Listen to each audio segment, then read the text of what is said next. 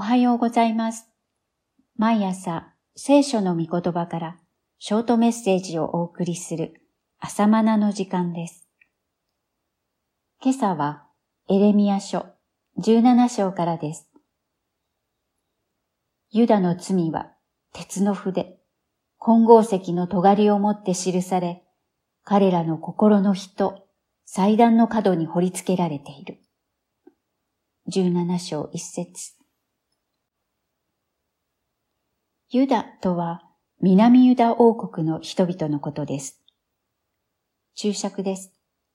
北イスラエル王国にはイスラエルの大半の部族が属したため、彼らのことを総じてイスラエルと呼び、南王国はユダ族とベニヤミン族からなっていたため、ユダと呼ばれた。注釈を終えます。さて、南ユダの罪は非常に根深いものでした。鉛筆で書いたものなら消しゴムで簡単に消すことができます。しかし、彼らが積み重ねた罪は消しゴムで消せるような罪ではありません。なんと、鉄の筆で、尖った金剛石で刻まれるようにして深く掘り込まれていました。こんなに根深い罪であるため、彼らの心は歪み、堅くなになっていました。そのことを、心はよろずのものよりも似せるもので、甚だしく悪に染まっている。誰がこれをよく知ることができようか、と述べています。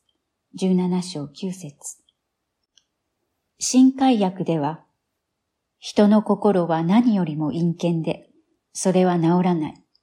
誰がそれを知ることができよう、と翻訳。もうどうしようもないというのです。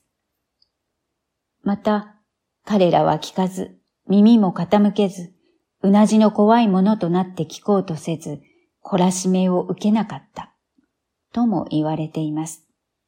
17章23節新海訳。うなじとは首筋のことです。怖いとは硬い状態のことです。赤飯のことをおこわと言いますが、それは固めのご飯を意味しているように、怖いとは硬いという意味です。つまり首筋の硬い民だというのです。馬などを御するとき、うなじが硬いと手綱を引いても首を曲げないため、思うように進みません。転じて、うなじが怖いとは、強情、頑固を意味するわけです。まさに、ユダの人々は、うなじの怖い民であって、神が悔い改めに導こうとなさっているのに、それに応じない。祝福へ向かわせようと手綱を引かれるのに、その顔は滅びに向かおうとする。そんな強情な民だと言われます。この民だけでなく、私たち自身にもこの強情は流れています。それは罪が鉄筆で刻まれるようにして心に刻み込まれているからです。そうなったのはエデンの園においてアダムが神の御言葉を捨てて悪魔の言葉に従った時からです。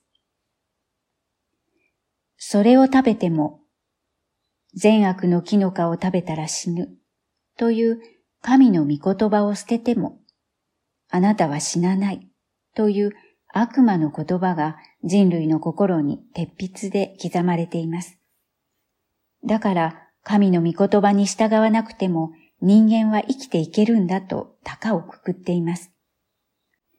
また、それを食べたら神のようになれるという悪魔の言葉が人類の心に鉄筆で刻まれています。そして人類は自分を神とし、神のように振る舞い、自己正義の世界に閉じこもっています。しかし、そんな鉄筆や金剛石で刻まれた罪を消し去り、神の御言葉を御霊によって心に刻み込む時代がやってくるのだと、エレミアは予言するのです。それは新しい契約によって成就します。注釈です。新しい契約の予言はエレミア書の後半で述べられる。注釈を終えます。イエスを信じる人々の心に精霊によって神の御言葉が刻まれるのです。まるで神の指で刻まれるようにです。注釈です。立法は神の指によって石板に刻まれたように、新約に至って福音が精霊によって刻まれる。注釈を終えます。祈りましょう。